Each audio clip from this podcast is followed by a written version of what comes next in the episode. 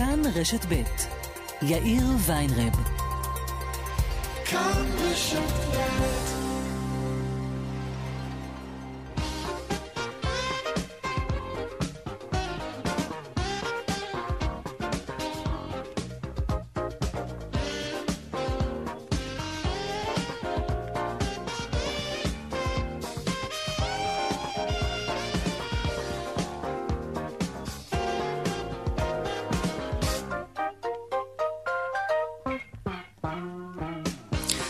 שלום רב לכם, ארבע וכמעט שש דקות, כאן צבע הכסף ברשת ב', יום ראשון, מעכשיו עד חמש, רונן פולק העורך, לילה עופר עם מפיקת צבע הכסף. הטכנאי רומן סורקין, הצוות בבאר שבע, אורית שולץ ושמעון דוקרקר, הדועל שלנו, כסף כרוכית כאן.org.il, אפשר ליצור קשר גם בדף הפייסבוק שלנו, כאן ב', אני יאיר ויינרב, אנחנו מיד מתחילים.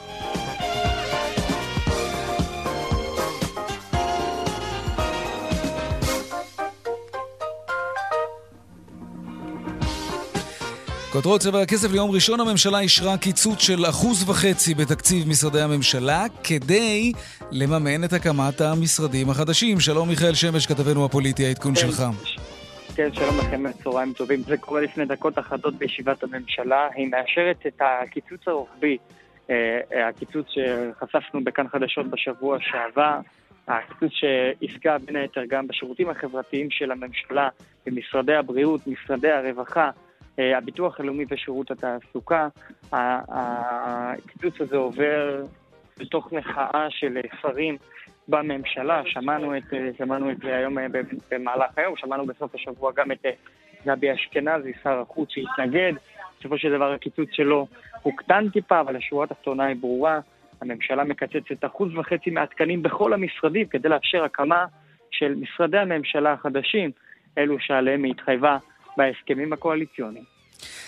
מיכאל שמש, כתבנו הפוליטי, תודה רבה על העדכון הזה. מיד בפתח התוכנית נדבר כאן עם יושב ראש המועצה הלאומית לכלכלה, פרופסור אבי שמחון, על הקיצוץ הרוחבי במשרדי הממשלה, וגם על תוכנית התמריצים למעסיקים לקלוט מחדש את העובדים שלהם.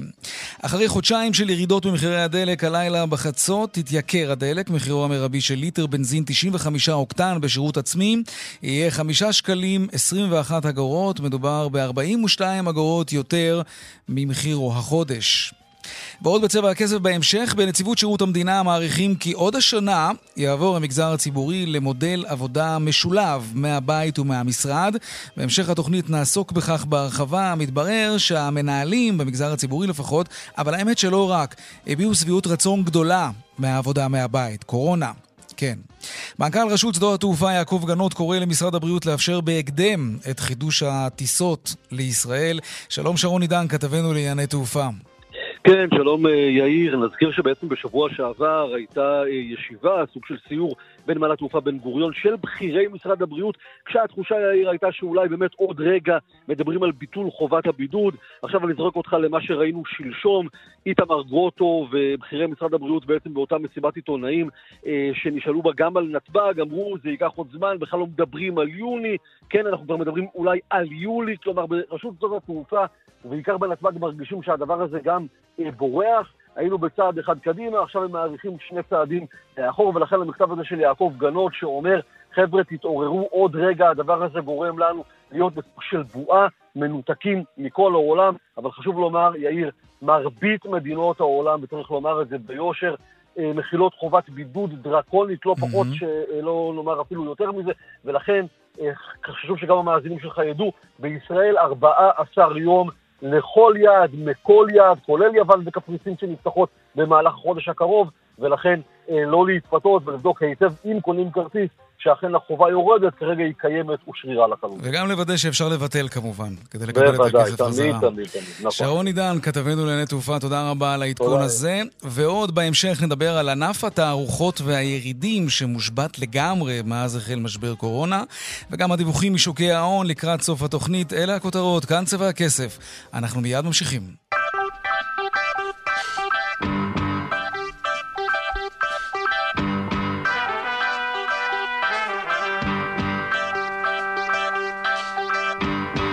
אז הממשלה אישרה את הקיצוץ הרוחבי במשרדי הממשלה, שנועד לממן את הקמת המשרדים החדשים. שלום, פרופסור אבי שמחון, יושב ראש המועצה הלאומית לכלכלה.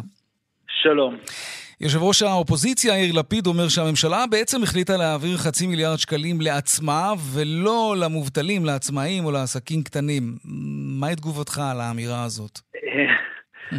שזה לא, זה לא מדויק. למה? וכמה זה לא מדויק, כל אחד יחליט בעצמו. מה שבעצם הוחלט זה להעביר תקנים מהמשרדים הקיימים למשרדים החדשים. זאת אומרת, לא היה פה לא קיצוץ ולא הרחבה ולא בזבוז. זאת אה, פשוט אה, לקחו תקנים שנמצאים במשרדים קיימים, אה, הפחיתו אותם, ואת התקנים האלה בדיוק מעבירים למשרדים החדשים, כך שבמשרדי הממשלה לא יהיה לא פחות, לא פחות מועסקים ולא יותר מועסקים, ודרך אגב, הודגש בממשלה והובהר שאף אחד לא יפוטר. אוקיי, okay, שזה משמח כשלעצמו. אבל תראה, אם מדובר בהפחתת תקנים למשל, ככה על פי הפרסומים, תקן אותנו אם אנחנו טועים, אבל אם מדובר בפחות תקנים בביטוח הלאומי ובשירות התעסוקה, שדווקא שני הגופים האלה הכי צריכים עכשיו את התקנים האלה, כן, ואתה מעביר אותם רק... למשרד המים, אז אה, אולי במשרד המים לא צריך את התקנים האלה, אבל בביטוח הלאומי דווקא כן. זה רק עובדי מטה. אלה רק עובדי מטה, אלה לא תקנים... מה זה אומר עובדי מטה? זאת אומרת, נגיד עובדים סוציאליים, שבאמת אה, העלה שר הרווחה את העובדה שיש עכשיו יותר דרישה לעובדים סוציאליים. אז עובדים סוציאליים אה, לא, לא יקוצצו. מורים שמלמדים, התקנים שלהם לא יקוצצו. עובדי מטה זה אנשים שעובדים במטות של החברות, במשרדים של החברות, והם מפקחים על הפעילות הזאת. הם עובדים מיותרים? כלומר... תראה, זה לא, אף אחד, אף אחד כמובן לא מיותר. אבל כמו שאמרתי, חלק מהפונקציות פשוט עוברות מהמשרדים שהיו עד עכשיו למשרדים חדשים. הרי המשרדים החדשים לא יעשו דברים שלא נעשו עד היום. ולכן את אותם דברים זה, זה יועבר. האמת, זה החלטה טכנית, אני יודע שאפשר uh, להפוך את זה למטעמים ולספר סיפורים, אבל זו החלטה uh, טכנית שמעבירה uh, תקנים של עובדים מפה לשם, ושוב, כמו שאני uh, רוצה להדגיש, זה לא יחייב את הפיטורים של אף עובד. כן, אוקיי, זה עניין טכני והחשבון פשוט, אף אחד לא יפוטר ויעברו עובדים מפה ולשם. ועדיין, אתה שלם לגמרי עם העובדה שגופים כמו משרדי הרווחה והבריאות והביטוח הלאומי ושירות התעסוקה, שהם כוח החלוץ עכשיו, יהיו עם פחות תקנים בעת הזאת? אז, אז עזוב מטעמים וכולי, אנשים... עדיין, יש פה תחושה לא, לא, שמשהו לא, לא בסדר שנעשה. האנשים, האנשים שפוגשים את, את הנצרכים, את הנזקקים, אלה אף אחד לא יקוצץ. אבל עדיין הם צריכים זה... את אנשי המטה, אני מניח, נכון, ככה זה בנוי, כן, שיהיו כן. להם פחות אנשי מטה עכשיו כדי לתמוך מאחורי הקלעים, נגדיר את זה ככה. אני, אני, אני משוכנע שהם יסתדרו, אני משוכנע שהם יסתדרו. זאת אומרת, אף אחד לא שמח שמקצצים לו, לא אנשי מטה ולא אנשי שטח ולא שום דבר, אבל בסוף כולם יסתדרו, אה, כי אה, אנחנו מדברים על אחוז וחצי. אתה יודע, כל שנה אה, יש תחלופה של חמישה אחוז. זה כל שנה באופן נורמלי. אז זה, זה אה, משהו כמו שליש מהתחלופה השנתית של עובדי מטה שיש במשרד. אני משוכנע שהם יסתדרו. אוקיי, לגבי אה, המודל לעידוד החזרת עובדים למקומות העבודה, יצא שמי שהחזיר במאי קיבל פחות ממי שהחזיר את העובדים בחודש יוני, ויותר מזה, שמי ששמר על העובדים שלו בשיניים לא קיבל שום דבר, והם קצת מרגישים שהם יצאו פראיירים. אתה יודע מה, בוא נשמע דברים שאומר לנו לפני כמה ימים רועי רגרמן, מנכ"ל מפעל חמת, שלא פיטר ולא שלח לחופשה ללא תשלום איש מעובדיו, והיום הוא לא יקבל שום דבר שיעזור לו לעמוד על הרגליים בתקופה הקשה הזאת. הנה הדברים. אה, מי שהחזיר, במרכאות, אה, יצא פראייר. לא במרכאות. אני אה, שלם לחלוטין עם זה שאנחנו לא הוצאנו את העובדים שלנו לחל"ת. העובדים שלנו זה לא עובדים, עובדי הייטק מבוססים בחברה שעשתה אקזיט. העובדים שלנו לא, כל השכר שלהם הוא לשים אוכל על השולחנות של המשפחות שלהם, ואני חושב שלאורך שנים אה, בסוף זה ששמרנו עליהם, יצא שכרנו בהפסדנו. פרופסור שמחון, לא היה נכון לפצות גם את אלו שהחזיקו מעמד? כן, אתה באמת אה, שואל שאלה מאוד מאוד קשה, והשאלה הזאת אה, נידונה לא פעם ולא פעמיים בין ראש הממשלה לשר האוצר בממשלה. אז, אז שני דברים. דבר ראשון, באמת, חברות שנקלעו למצוקה ועדיין לא פיטרו את העובדים, אני חושב שמגיעות להם באמת כל המחמאות.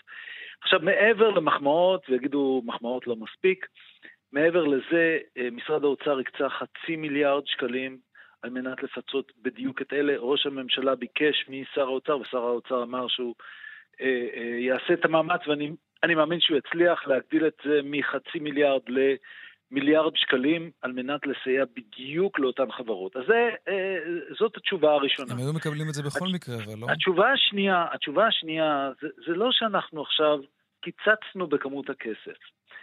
פשוט שר האוצר נחוש למקד את הסכומים שעומדים לרשות המשרד בהחזרת מפוטרים. אז תשמע, יש הרבה מאוד דברים טובים מאוד שאפשר לשים עליהם את הכסף. אבל המוקד של הממשלה, הפוקוס שלה, הוא איך מחזירים את מיליון המובטלים. זה המוקד, על זה שמים את מירב הכסף, ושם הממשלה נמצאת, ואני גם חושב שאני אה, יכול אה, להבטיח שאנחנו נראה בחודשים הקרובים, שוב, אם לא תהיה התפרצות אה, אה, חריגה של המחלה, התפרצות גל שני, אני, אני מבטיח למאזינים שתהיה עלייה מאוד גדולה בתעסוקה, ירידה מאוד חדה הלוואי. בשיעור האבטלה. אבל אם אתה מזכיר... אנחנו חייבים, כן. אנחנו חייבים, קודם כל, קודם כל, דבר ראשון, להקטין בצורה דרסטית את שיעור האבטלה במשק. כן, להחזיר את העובדים, אלו ש, שפוטרו ואלו שנשלחו לחל"ת. אבל אתה מזכיר את הגל השני. אם, אם יהיה גל שני, ואנחנו כמובן מקווים שלא יתרגש עלינו דבר כזה, אבל, אבל אם זה יקרה, אתה מבין שאותם מעסיקים שככה, אתה יודע, סבסדו את ההעסקה הזאת, ו, ובאמת, לא מדובר רק במרואיין אחד, היו לנו כמה וכמה מרואיינים שאמרו, אנחנו באופן עקרוני לא רצינו לשלוח את העובדים שלנו לשחוט את התעסוקה. יכול מאוד להיות שבגל השני, הם כן יעשו את זה, כי הם יבינו שהמדינה יכולה לשלם את דמי האבטלה, ואחר כך הם לא מקבלים שום סיוע. אז אתה יודע, הם ערכיים והכול, הם הוכיחו את זה בגל הראשון, אבל בגל השני הם יגידו, אנחנו חפצי חיים. אז אנחנו נצטרך לבנות עכשיו תוכניות כאלה שלמקרה של גל שני זה לא יקרה. ושוב, זה גם דבר שנאמר ב... מה זה אומר? שלא תאשרו חל"ת גורף בפעם הבאה? שהייתה לא ביקורת לא על העניין הזה. זה, זה, זה, מאוד, זה מאוד מוקדם עכשיו להגיד מה יקרה, מה לא יקרה. אה, מצד אחד צריך לייצר מצב שבו גל שני לא, יבוא, לא יביא לפיטורים המוניים, ומצד שני, אנחנו גם לא, אה, לא רוצים שיהיה מצב שבו אנשים אה, לא, לא יהיה להם מענה. אנשים שסגרו את מקום העבודה שלהם, לא יהיה להם שום מענה. כן. אז אנחנו לא, לא נעשה צעדים שיפגעו בעובדים, זה, זה בטוח. מה לגבי המודל ראשון. הגרמני? נדמה לי, אם הבנתי אותו נכון, העובדים נשארים במקומות העבודה, והמדינה עוזרת לשמור עליהם במקומות העבודה שלהם, והיא בעצם מסבסדת את עלותם של העובדים.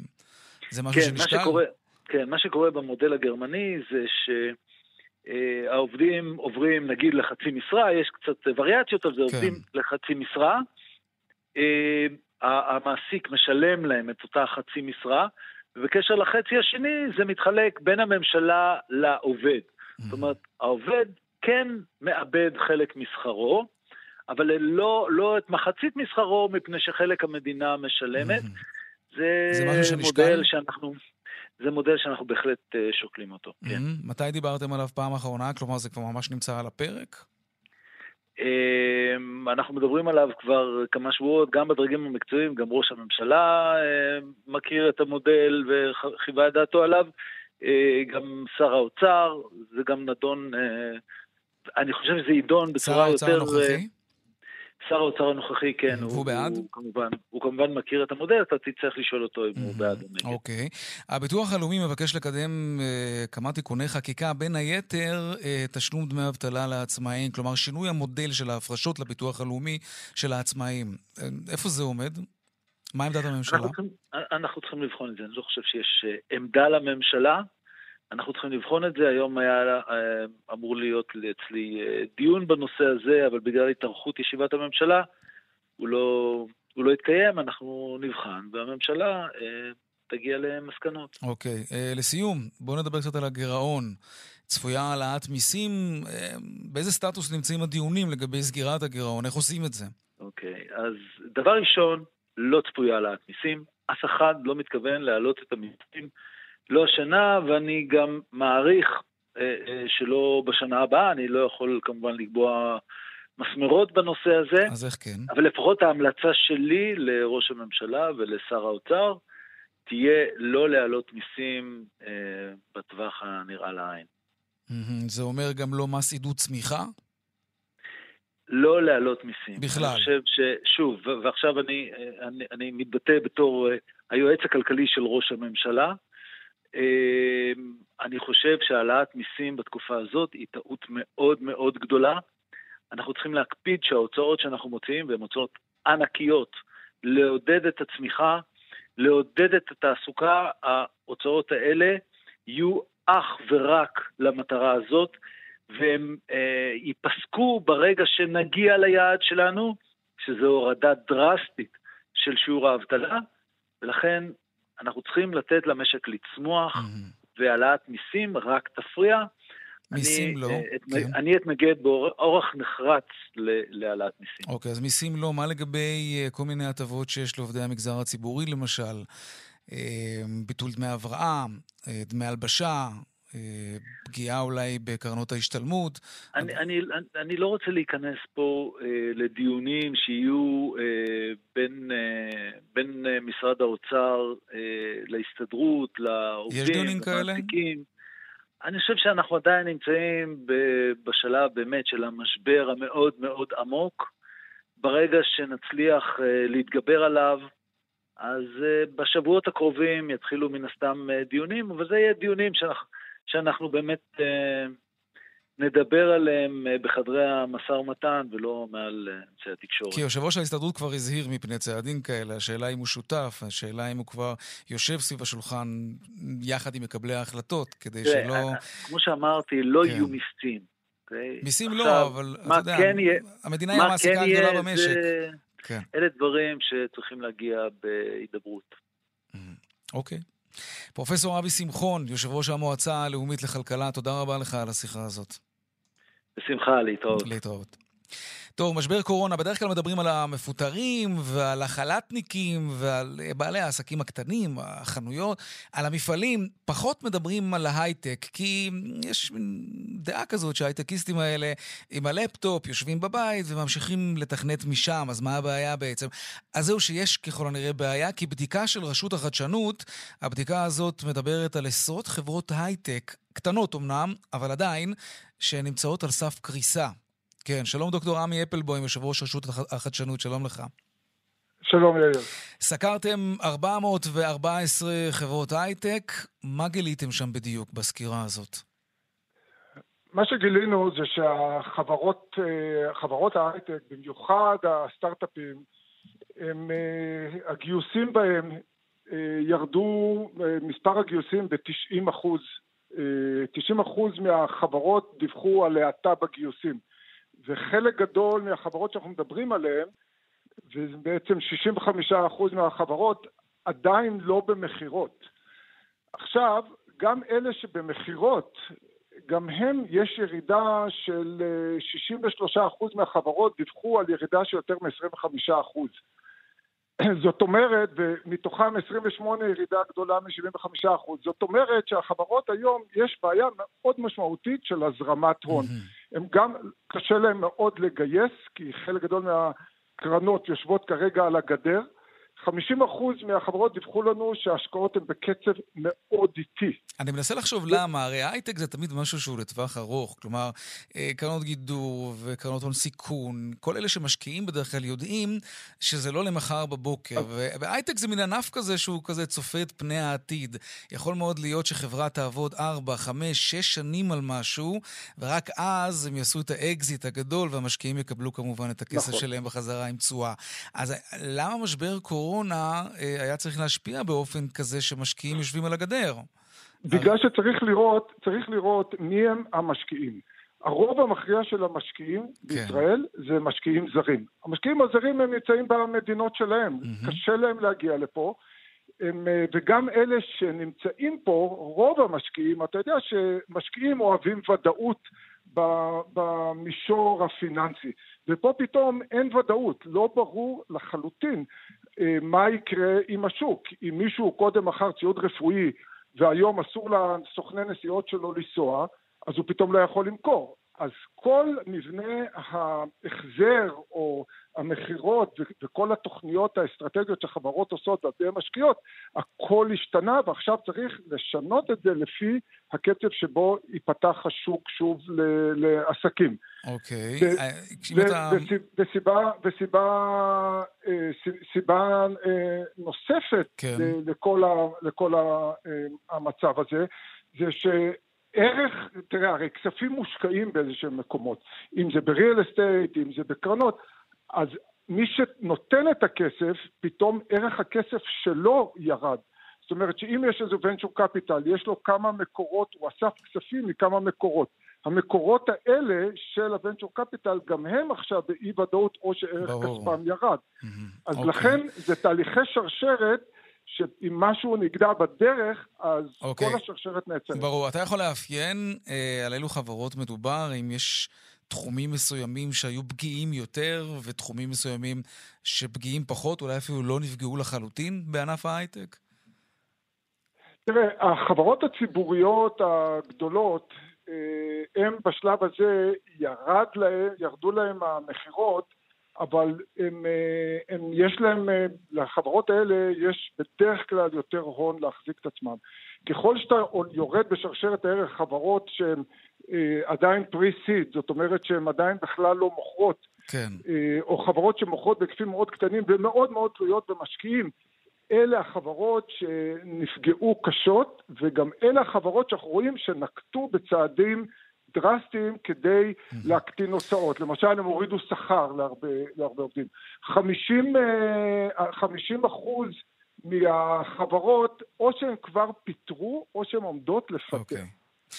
דוקטור עמי אפלבוים, יושב ראש רשות החדשנות, תודה רבה לך על השיחה הזאת. בבקשה. ושלום דקלה אבוטבול, יושבת ראש התאגדות העסקים הקטנים. שלום, שלום. היום כן. הודעה שאת מפרסמת, את אומרת את הדבר הבא: אם חלילה יהיה גל שני, העסקים לא יישמעו להוראות וימשיכו לעבוד כי אין להם שום ברירה אחרת. נכון. תסבירי. נוכחנו שמקבלי ההחלטות, אה, בוא נגיד בעדינות, יש להם מושג מאוד קלוש במה המגזר העסקי, אה, שכולל עסקים קטנים ובינוניים צריך, איך לעזור לו. האם בכלל אה, צריך להגן עליו? התשובה הייתה די ברורה, לא, לא צריך להגן על המגזר הזה, כי הוא עד לרגע זה לא קיבל באמת שום הגנה, אלא פלסטר על פלסטר, ואז התנצלות על הפלסטר. אה, אפשר להגיד, אני מדמה את זה כבר כמה, כמה שבועות, אפרופו שבועות, המגזר העסקי, נוכחנו לגלות שהמגזר העסקי הוא בעצם סך הכל פרס, נכון? כאילו אנחנו נותנים אה, את אותה, אנחנו נדרשים לתת את אותה כמות החלב בכל רגע נתון, גם כשאין לנו יכולת, גם כשאנחנו קורסים, גם כשאף אחד לא עוזר לנו ואף אחד לא מסייע גם אם יש פצע, וכשאנחנו פשוט כאילו לא מצליחים לעמוד בכמות, אז פשוט uh, זורקים אותנו לשחיטה. Mm. זה מה שקרה, זה בדיוק מה שקורה. אנחנו נדרשים לשלם מיסים. אנחנו שמענו, דקלה, אה, המון בחודשיים האחרונים על, על כן. הבירוקרטיה הבאמת איומה, ועל הטופסולוגיה, ועל כן, הקריטריונים כן, שהשתנו כל שני וחמישי. אבל בשורה התחתונה, כן, מי שנכנס לתוך אה, נבחי התהליך הזה, גם שמענו בסופו של דבר, כן, זה לקח הרבה זמן, על עסקים שכן קיבלו פיצוי שסייע להם לעמוד על הרגליים גם אם לא זקופים ממש. כלומר, יכול להיות שהשיטה לא, היא, היא לא טובה, אבל בשורה התחתונה מדובר כאן בתוכנית של עשרות מיליארדי שקלים, שאולי כן בסופו של דבר תגיע אל העסקים הקטנים, ואני מסכים איתך לחלוטין שהשיטה והייעול שלה והזירוז של התהליך צריך להשתנות מן הקצה אל הקצה. אבל, אבל אולי זה רק מה שצריך להשתנות, ובסופו לא, של לא, דבר אני... הכספים שהוקצו לכם, הם כן אמורים לסייע, לא? אני לא חושבת. תראה, בוא, יש הבדל בין הכותרות לבין המציאות.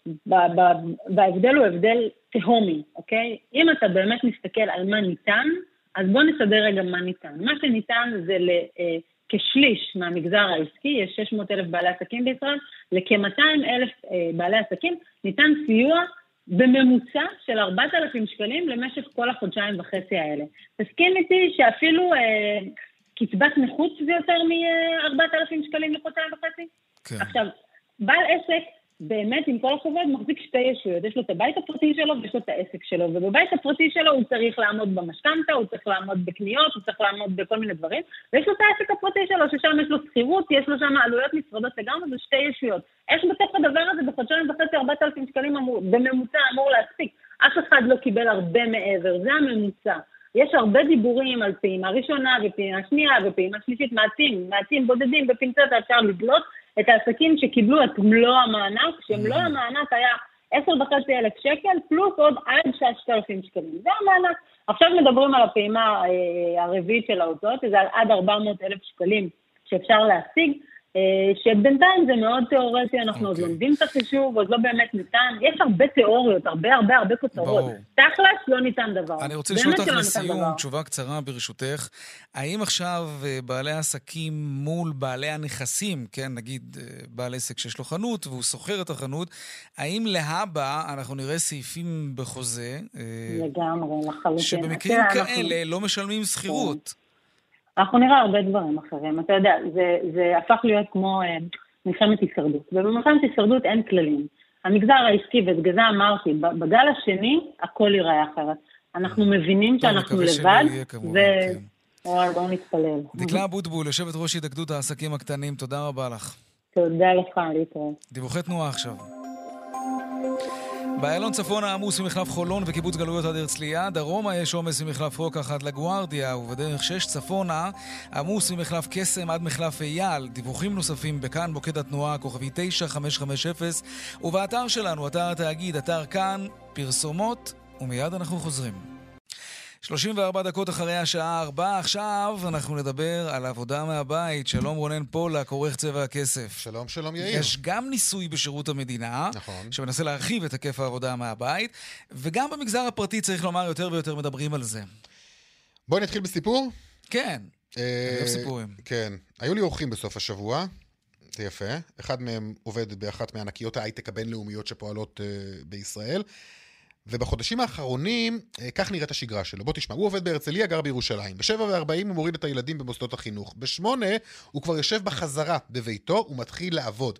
מה היה לפני תקופת הקורונה, אתה שואל? Mm, עמד בפקקים בשעה הזאת. הוא התחיל לעבוד בערך ב-10. כן. אחרי שהוא עמד שעתיים mm-hmm. בפקקים מירושלים להרצליה, יום העבודה שלו נמשך עד 6, 6 וחצי, ואז ב-8 בערב הוא היה מגיע הביתה מותש עם הלשון בחוץ. לגמרי. אז עכשיו בעצם לא היה לו את העניין הזה. נכון. למרות שגם כשאתה עומד בפקקים אתה בעצם יכול לעבוד, אתה מחובר היום להכל, טלפון, כן, לא, לא, לא, לא מסמסים או משהו כזה, וגם לא כותבים מיילים. אי אפשר באמת להגיע לעבודה, mm. ושלא לדבר על זה שאתה מגיע לעבודה אחרי שעמדת שעתיים בפקקים, אתה כזה עצבני שאתה לא, אתה יודע איך אני כן, מגיע אחרי שאני... כן, כן. לא נעים. כן, יש ימים כאלה. כן. כן.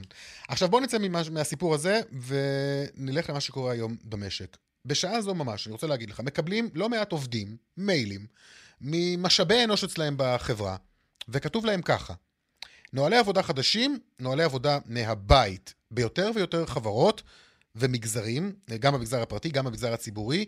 אה, הפיילוט הזה, אתה זוכר שהתחיל איזשהו פיילוט לפני ימי הקורונה? כן, כן, דיווחנו עליו פה בצבע הכסף כמה וכמה פעמים. זו הופכת לשיטת עבודה אה, שתלך ותתרחב. אתה זוכר בשבוע שעבר שמענו את מרק, צוקר, מרק אה, צוקרברג, נכון? מנכ"ל אה, פייס... לא. מה... בטוויטר החליטו... גם בפייסבוק גם החליטו, בפייסבוק. כן, גם אוקיי. אוקיי. פייסבוק אמרו מודל, מודל עבודה חדש. האמת אה, ששם אני יכול לדמיין את זה שזה עובד, הרי גם ככה הם יושבים שם כל היום סביב המחשב. נו. כן, אז הם יכולים לעשות אותו דבר מהבית. בסדר, אבל יש הרבה יותר... אבל אגיד לך משהו, זה לא יחזיק מעמד לדעתי. מה אתה אומר? למה? לא יודע, משהו באווירה החברתית, הארגונית, כשכולם מפוזרים, בבתים שלהם, שלא נאמר ספונים, אתה יודע מה, לדעתי הרבה מאוד עובדים mm-hmm. יעדיפו לנסוע לעבודה, גם אם יש פקקים. אוקיי, okay, אז הם עושים, הם יעשו את זה, והם ישלבו את העבודה הזאת. אף אחד לא אומר שישה ימים עבודה מהבית. אתה משלב. אתה עובד... אה, משלב זה בסדר. כן. אגב, טוב. שילוב כזה למשל אומר דבר, אומר שאתה יכול לבוא היום לעבודה בשעה 11. מה עשית בזה שהגעת לעבודה בשעה 11? חסכת את הפקקים בבוקר, נכון. חסכת גם עבור החבר שלך את הפקק. ועבדת קצת בבית. עבדת קצת בבית, תקשיבי, זה ווין ווין סיטואשן לכולם, והפיילוט הזה הולך וצובר תאוצה, נציבות שירות המדינה ממש okay. אה, אוקיי. בימים האלו עוסקת בזה, ו- ו- ומעבירה עוד ועוד עובדים. גורמים שאני משוחח איתם בנציבות שירות המדינה, שירות המדינה מעריכים שעד סוף השנה המודל mm-hmm. הזה ילך ויתרחב. מה זה יתרחב? 20 אחוז? 30 אחוז? אני עוד לא יודע לגבי מספרים. טוב. בוא נגיד שלום לתמיר בן שחר, מנכ"ל חברת הייעוץ השיווקית שמאנסקי בן שחר, שלום לך. תמיר? כן, צהריים מדהימים. גם לך. תגיד, אה, בא לי לשאול איך לא חשבו על זה קודם, אבל האמת שחשבו על זה כבר קודם, אבל זה היה במנות מדודות כאלה, לא... זה לא התרחב להיקפים. באמת היינו צריכים את קורונה כדי להבין שזה כלכלי יותר, שזה מפנה את הכבישים, שזה חוסך חשמל, שזה חוסך נדל"ן? קודם כל אני אקדים ואומר שהקורונה, או הפוסט-קורונה, בעצם יוצרת עולם עבודה חדש. נוצרת עירוניות חדשה וביקושים חדשים. אפילו אני, עוד הרבה לפני, אני מחלק את היום שלי, אני. עובד עד שתיים במשרד, בשתיים אני עולה הביתה כדי לעבוד בשקט, היום אני יכול לקרוא דוחות ולהיות מנותק, אני עושה את זה כבר מעל עשר שנים. דלויט אמסטרדם הקימו בניין כזה לפני שלוש שנים, שבו אין לך חדר. אתה יכול באמצעות האפליקציה להזמין חדר לפגישה שלך, חוסך נדל"ן, ואפילו התמונה של אשתך, אתה מוציא אוטומטית בזמן הפגישה. אבל למה צריך בכלל פגישות בעידן הזום, תגיד? כי יש אולי הרבה... גם זה מיותר. אני לא חושב ש... בכל. כמו במסחר שהאונליין לא יתפוס את כל. אה, אה, שטחי המסחר, אז ברור לחל... לחלוטין שהקורונה, כן. מה שהיא עושה, היא רק מאיצה את השינויים בהתנהלות המשרדים והעובדים. נוצר עולם עבודה חדש. רגע, זה, זה, מעובד... זה גם עולם עבודה שבו לא יהיה צורך כמעט במשרדים. אני מכיר מקומות שאומרים, תשמעו, אנחנו, אנחנו יכולים לוותר על שלוש קומות ב... במתחם, בהרצליה פיתוח, מרכז כן. תל אביב, במקומות כאלה, זה הרבה מאוד כסף, זה גם שיקול. 100-120 שקל למטר שעובד שלי יושב על שולחן, ונניח הוא יכול לעבוד חלק מהזמן הזה בבית שלו, באותו זמן יכול עובד אחר לשבת על, ה, על אותו שולחן, ולעבוד כמו, כמו בצוללת באונייה. Mm. וזה אומר שחלק מעובדי המשרדים לא יחזור לעבודה במשרד, יישארו בבית, יפצלו את יומם ויעבדו במשמרות בקבוצות קטנות. אתה יודע, אבל יש עובדים אני... שלא יאהבו את זה. כי הם גרים בדירה קטנה ויש להם שלושה ילדים, תינוקות, צרחות, עניינים, אה, אה, שלא נדבר על הפיתויים שיש בבית, כי אתה התמכרת לסדרה הזאת בנטפליקס ואתה לא... יש משהו רגע, בניתוק הם, מהבית... הם יצטרכו גם לשלם אולי על המזגן עכשיו ועל החשמל ועל... לא, לא, לא, אני דווקא חושב שבמקרה כזה מקום העבודה יצטרך להשתתף בהוצאות של העובדים. אני חושב ככה, לא, תמיר? א', כן, אבל תנסה לחשוב שאם יש לי, אני המשרד שלי בחיפה, עובד, עובדים שלי מגיעים מתל אביב. לוקח להם בין שלוש לשלוש וחצי שעות ביום לזמן זה מתבזבז. אתה נוסע ברכבת, אתה לא בדיוק יכול לעבוד, אתה יכול לעשות חלק מהפעולות. באוטו אתה יכול לדבר, אבל אתה לא יכול לקרוא. כלומר, אנחנו בעצם ניצבים בפתח ש... בעצם נוכל לעשות את השינויים האלה. נכון שזה לא מתאים לכולם. בבית לעבוד זה לא פשוט, אתה צריך גם אורח חיים כזה, אתה נכון. צריך גם משפחה שתומכת ואתה צריך גם פינה. נכון. אתה צריך פינה. בוא... דרך אגב, זה ישפיע גם על המגורים. Mm, כן, אנשים יצטרכו חדר נוסף בבית, מה שיהיה חדר עבודה. בוא נצטרך רגע... ואני רוצה להגיד עוד משפט אחד, כן. אם אפשר. בעצם, גם תמיד דיברו על עירוב שימושים. הסיפור הזה של הקורונה ועבודה מרחוק הולכת לייצר מצב שבו אנחנו נחיה במקום שעובדים ונעבוד במקום שחיים. יפה. בוא נצרף לשיחה את נילי גולדפיין, משנה למנכ"ל קבוצת נירם גיטה 9GG, שלום לך. שלום, אחר הצהריים טובים. מה את אומרת? אה, אני אומרת קודם כל סבבה. כמה את עובדת מהבית? זה משתנה, אני, למען הגילוי הנאות, אה, אני הולכת ללקוחות שלי, אז אני רוב mm. הזמן מסתובבת. אוקיי. ולא הולכת למשרד, אני נמצאת אצל לקוחות. אבל לא, אבל זה יכול, זה יכול לעבוד, זה יכול לעבוד הסיפור הזה בסופו של דבר, את יודעת, אנחנו, רגילים למדוד תפוקות של עובדים, אנחנו רגילים לתת להם משימות, ול... פה אנחנו לא נוכל לדעת כלום אולי כמעסיק, אני מדבר עכשיו. למה לא? אתה יכול למדוד את התפוקה שלהם. אז איך נעשה את זה? בוא נשאל אולי את נילי. אני רוצה קודם כל להסיט את הדיון מהטכניקה לכמה דברים מהותיים שהם ב... הם יותר בקטע של mindset מאשר בקטע של טכניקה. אה, בתחילת הקורונה אני הייתי מוקסמת, פשוט נפעמתי מהעובדה שרוב הלקוחות שלי, שזה חברות גדולות, הצליחו בקטע הטכני להתארגן נורא נורא מהר. אם היו עובדים בלי מחשבים, קנו להם מחשבים, אם היו בעיות ביטחון, אה, עבדו במערכות מידע שעות נוספות, פתרו את בעיות הביטחון. הבעיה שנשארה, שתי בעיות נשארות פתוחות, הן קצת קשורות יותר לטבע האדם מאשר לטכנולוגיה. אחת זה נושא של אמון. אחד הארגונים הגדולים שאנחנו עובדים איתם אמרו לי, תקשיבי, זה לא יעבוד לאורך זמן, כי ההנהלה פשוט לא מאמינה בשיט לעובדים שהם באמת עובדים. מה זאת אומרת לא מאמינה? אפשר למדוד, היום הכל מדיד.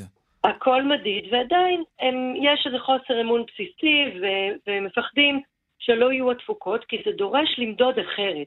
זה דורש למדוד תפוקות ולא תשומות, ולמדוד תפוקות ולא תשומות זה צריך אה, סט מדדים הרבה יותר אינטליגנטי שמצריך יותר מאמץ. Mm. גם כשהוא יושב במשרד אני צריך למדוד אותו. זה נכון, אבל איכשהו היה להם נורא נעים ונוח שכולם דפקו שעון, נכנסו למשרד וגם בזבזו חמש שעות בפינת הקפה, הייתה איזושהי תחושה, היא אשליה, אבל הייתה תחושה של יעילות. אני רוצה, היום... רגע, אז אני רוצה, אני רוצה להצטרף למה שאת אומרת, נילי, ואני אספר לכם שנעשה ממש בחודש האחרון סקר. בקרב אה, מנהלים ועובדים אה, בסקר הזה של, אה, סקר בשירות הציבורי על ידי נציבות שירות המדינה, וראו זה פלא, מה התגלה שם? שמנהלים, הם דווקא היו מרוצים יותר אפילו מהעובדים מהתפוקות של, של עובדיהם. פחות נכנסו להם למשרד. כן. וזה סקר, תראה, סקר אני, של אני לא אלף לא מנהלים, זה היה מדהים. סקטורים, אני יותר מדברת על שתיים, שלוש ישיבות שהיו לי עם הנהלות של ארגונים גדולים, ועלה מאוד חזק הקטע הזה של האמון, אה, במה העובדים עושים כשלא רואים אותם. אני אומרת שוב, זה קטע אנושי לגמרי, אבל הוא קיים. זה דבר אחד שצריך להכניס למשוואה. והדבר השני שצריך להכניס למשוואה, זה העובדה שבסוף אנחנו אה, יותר קרובים לשבטי ציד ולקט, וצריכים להסתופף מסביב למדורה, מאשר לאיזה אנשים טכנולוגיים מסביב לכוכבים. ויש איזשהו קטע של כימיה בין בני אדם, והצורך בחברותה, אה, והצורך להיות ביחד ולראות את שפת הגוף ולא דרך הזום, שלוקח. אז mm. זה שני דברים שנכנסים למשוואה, אבל אני בהחלט מסכימה עם שני הקולגות שלי, שזה הולך לעשות שינוי מטורף. זה פשוט, ה... הקורונה עשתה קיצור תולדות הזמן, ודברים שהיו לוקחים שנים, ייקחו עכשיו הרבה יותר מהר. אז השאלה היא לא האם זה יהיה, השאלה היא איך ארגונים יתנהלו יותר נכון ואחרת, כדי לדאוג שזה יעבוד, כן. כי אין לי ספק שהתמהיל יהיה הרבה יותר uh, לכיוון לא רק בית, אלא גם חללי עבודה משותפים בקרבת מקום המגורים, מאשר לנסוע כמו מפגרים ירושלים, תל אביב, חיפה. וזה יפתור גם את בעיית הפקקים, אנחנו כולנו מקווים. נילי גולדפיין, משנה למנכ"ל קבוצת נירן גיטן, תודה רבה. ותמיר בן שחר, מנכ"ל חברת הייעוץ השיווקי, צ'מנסקי בן שחר, תודה רבה גם לך. ערב מקסים, תודה. רונן פולק, עורך צבע הכסף, תודה. תודה. דיווחי תנועה עכשיו.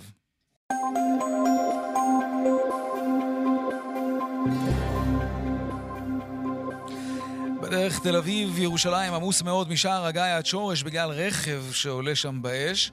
באיילון צפונה עמוס ממחלף חולון וקיבוץ גלויות עד הרצליה. דרומה יש עומס ממחלף חוק אחת לגוארדיה. דיווחים נוספים בכאן מוקד התנועה כוכבי 9550 ובאתר שלנו, אתר התאגיד, אתר כאן. אנחנו מיד ממשיכים עם עוד צבע הכסף.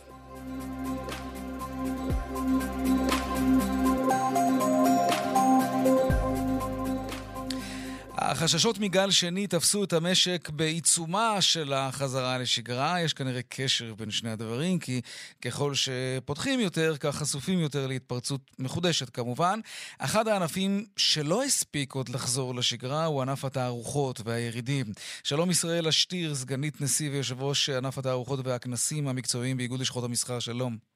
שלום, אחרי צהריים טובים. למה מלונות אה, כן ואטרקציות תיירותיות כן? קודם, כן. קודם כל, קודם כל בואו נתחיל מזה שאני לא חושבת שזה אה, סיבוב שני של הקורונה. אני חושבת שאנחנו עדיין בסיבוב הראשון, והסיבה של הנדבקים כרגע זה כי אנשים אה, פשוט לא משגיחים mm-hmm. על דברים הכי פשוטים. אוקיי. Okay. שאם הם היו משגיחים, אז אנחנו היינו כולנו במצב אה, של אה, פחות קורונה כלכלית. ברור. טוב. כך או כך, אה, למה נשארתם בסוף? למה עדיין לא מאפשרים את קיומם של כנסים וירידים?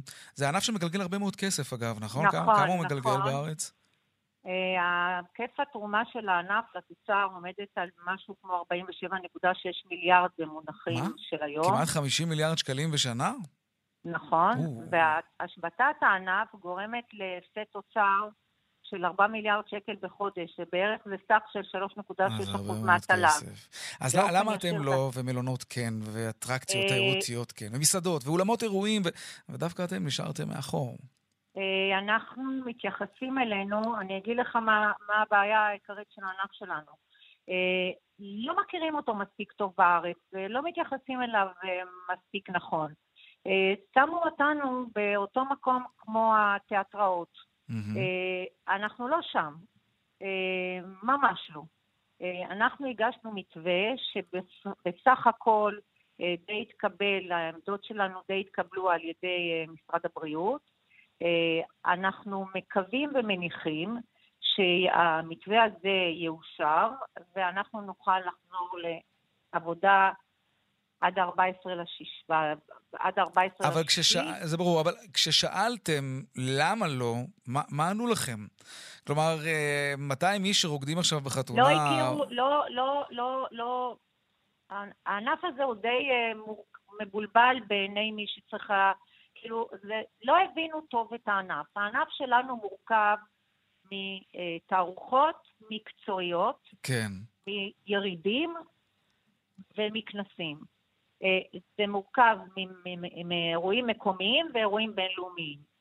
ובכל הסיפור הזה, הקטע הבינלאומי כמובן גרם לבעיה, מכיוון שבינלאומי לא יכול כרגע. נכון. אה, זה גרם לכך שחשבו שהרוב בבינלאומי. הנושא השני, שחיברו כאילו תערוכה מקצועית היא כמו יריד, מה שזה ממש לא נכון.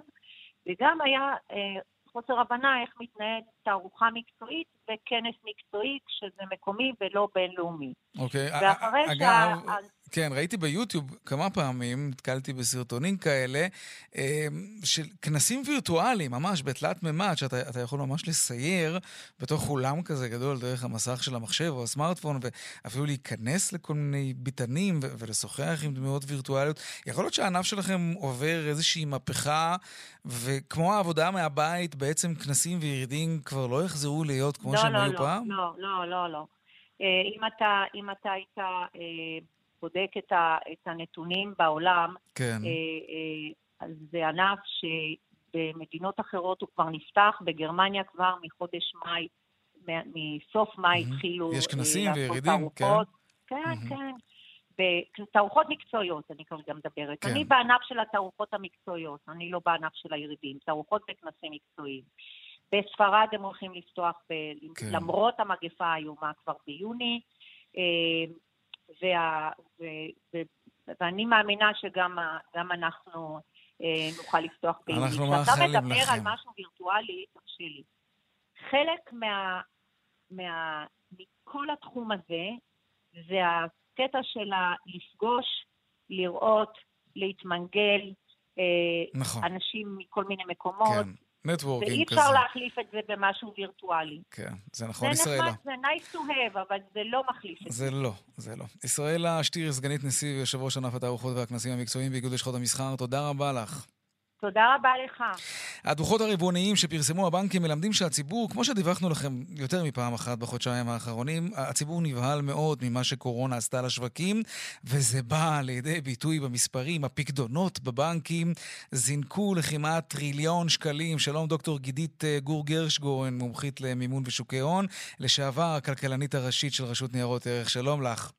שלום יאיר. יותר מטריליון שקלים פקדונות, הרבה מאוד מהכסף הזה בא בעצם משוק ההון, מהמסחר בבורסה. אנשים ממש משכו את הכסף, זה אומר שהם גם פספסו את העליות שבאו אחר כך כמובן, אבל אי אפשר להאשים אותם, זה, זה באמת היה מפחיד. זהו, אתה, אתה צודק, ואם אתה זוכר, כשדיברנו במרץ, זה בדיוק מה שחששנו ממנו. חששנו שאנשים כן. יבהלו, יברחו ויפספסו את העליות. ואתה יודע, אני רוצה רגע להסביר את החשיבות של להיות בשוק באותם ימים קריטיים של העלייה. עד כמה ימים בודדים יכולים להשפיע. אפשר לעשות תרגיל נחמד, אתה יודע, אם היית לוקח מ-1930 את מדד ה-S&P ושם בו שקל, היום היית מגיע לסביבות ה-15 אלף שקלים. אם הייתי חי עד אז, כן, עד היום. אם היית, כן, כן אם היית חי, יש דורות. אבל אם היית בכל עשור מוריד את העשרה ימים הכי רווחיים, מפספס אותם. כן. עשרה ימים לעשר שנים. בסך הכל, כן? ממוצע יום בשנה. כן. במקום 15,000 שקלים, היית רק עם 91 שקלים. גם זה, אתה יודע, ב-PPP זה כבר היה נעלם לך. זה כואב. אז זה, זה כואב, וזה המשמעות של לא להיות שם בימים הקריטיים. שיש את התיקון, שזה עולה. אבל אם מישהו זקוק לכסף, גם אם לא עכשיו, אבל הוא יודע שהוא יזדקק לו בחודשים הקרובים, כלומר, בכל מקרה הוא היה מושך את הכסף בטווח הקצר, אז, אז זו דווקא כן פעולה חכמה מצידו לברוח, כי, כי הוא רואה מה קורה לשווקים, והוא יודע שהוא צריך עוד שבועיים שלושה את הכסף, והוא לא יודע מתי השווקים יתאוששו. זהו, אז, אז זו הטרגדיה של המשקיעים הקטנים. כי אתה יודע, הרבה פעמים ההסבר שאנחנו נותנים לפחד הזה, לריצה הזאת משוק ההון כשמתחילות הירידות, לפאניקה, זה באמת שהמשקיעים לא כל כך רציונליים, הם לא רגילים, הם לא עומדים בלחץ, וקשה גם להאשים אותם, אבל האמת היא שיש עוד הסבר שיכול להסביר את זה. וזה שבעצם משקיעים קטנים, אין להם את עומק הכיס, הם לא יכולים, הם צריכים הרבה פעמים את הנזילות, הם הגיעו לסף ההפסדים היחידים שהם, היחידי שהם יכולים לעמוד בו, אף אחד לא מוכן לתת להם עוד הלוואות, בטח לא במצב שוק כזה, אין להם את כריות הביטחון של המשקיעים הגדולים, mm-hmm. ולכן הם חייבים למשוך את הכסף אחרי שהם ספגו את כל הירידות. ובעצם זה מה שהופך את זה לטרגי עבורם. כי אם היית צריך את הנזילות, אבל מישהו היה אומר לך, תשמע, תשאיר את, את הנכסים שלך בשוק ההון, תשאיר את הניירות שלך בשוק ההון, אנחנו ניתן לך הלוואה, תשתמש בנזילות, וכשהשוק יחזור לאיתנו, כי אנחנו יודעים, ההיסטוריה מלמדת אותנו שהוא חוזר, תוכל להשתמש בכסף הזה מבלי... כן.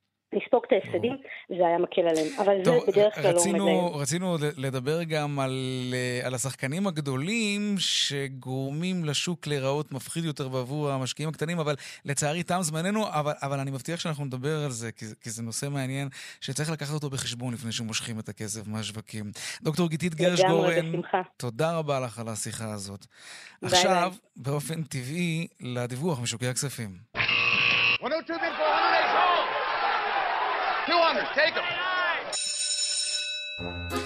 שלום רונן מנחם, כלכלן ראשי בנק מזרחי טפחות. שלום יאיר. כן, מה איך נראה פתיחת אה, שבוע המסחר? אז הבורסה חוזרת מחג השבועות ליום ראשון הקצר באווירה שלילית. מדד תל אביב 125 ירד היום באחוז אחד וארבע עשיריות. נראה שהחשש מגל שני של קורונה אצלנו, מהאלימות בארצות הברית והמתיחות בינה לבין סין סביב הונג קונג, פגעו mm-hmm. במשקיעים הפעם. כן. העליות שהיו בסוף השבוע בשווקים בארצות הברית לא עזרו הפעם. בלטו בירידות מניות הנפט, הגז, הנדל"ן, ישראל וחו"ל והבנקים. חשוב לציין שהיום זה היום האחרון של חודש מאי, פורסמו הרבה דוחות אה, כספיים בסיכום הרבע הראשון שעמד בסימן הקורונה, וגם זה לא סייע למצב. עוד אציין שבשוק אגרות החוב גם כן הייתה היום מגמה שלילית, מדד עלבון שקלי ירד היום ב-4 עשיריות האחוז, ולסיום כהרגלנו שער שקל דולר נחלש ביום חמישי הפעם בעשירית אה, האחוז לשער של אה, שלושה שקלים, חמישים אגורות ושתי עשיריות. ערב טוב. ערב טוב גם לך רונן מנחם, כלכלן ראשי בנק מזרחי טפחות.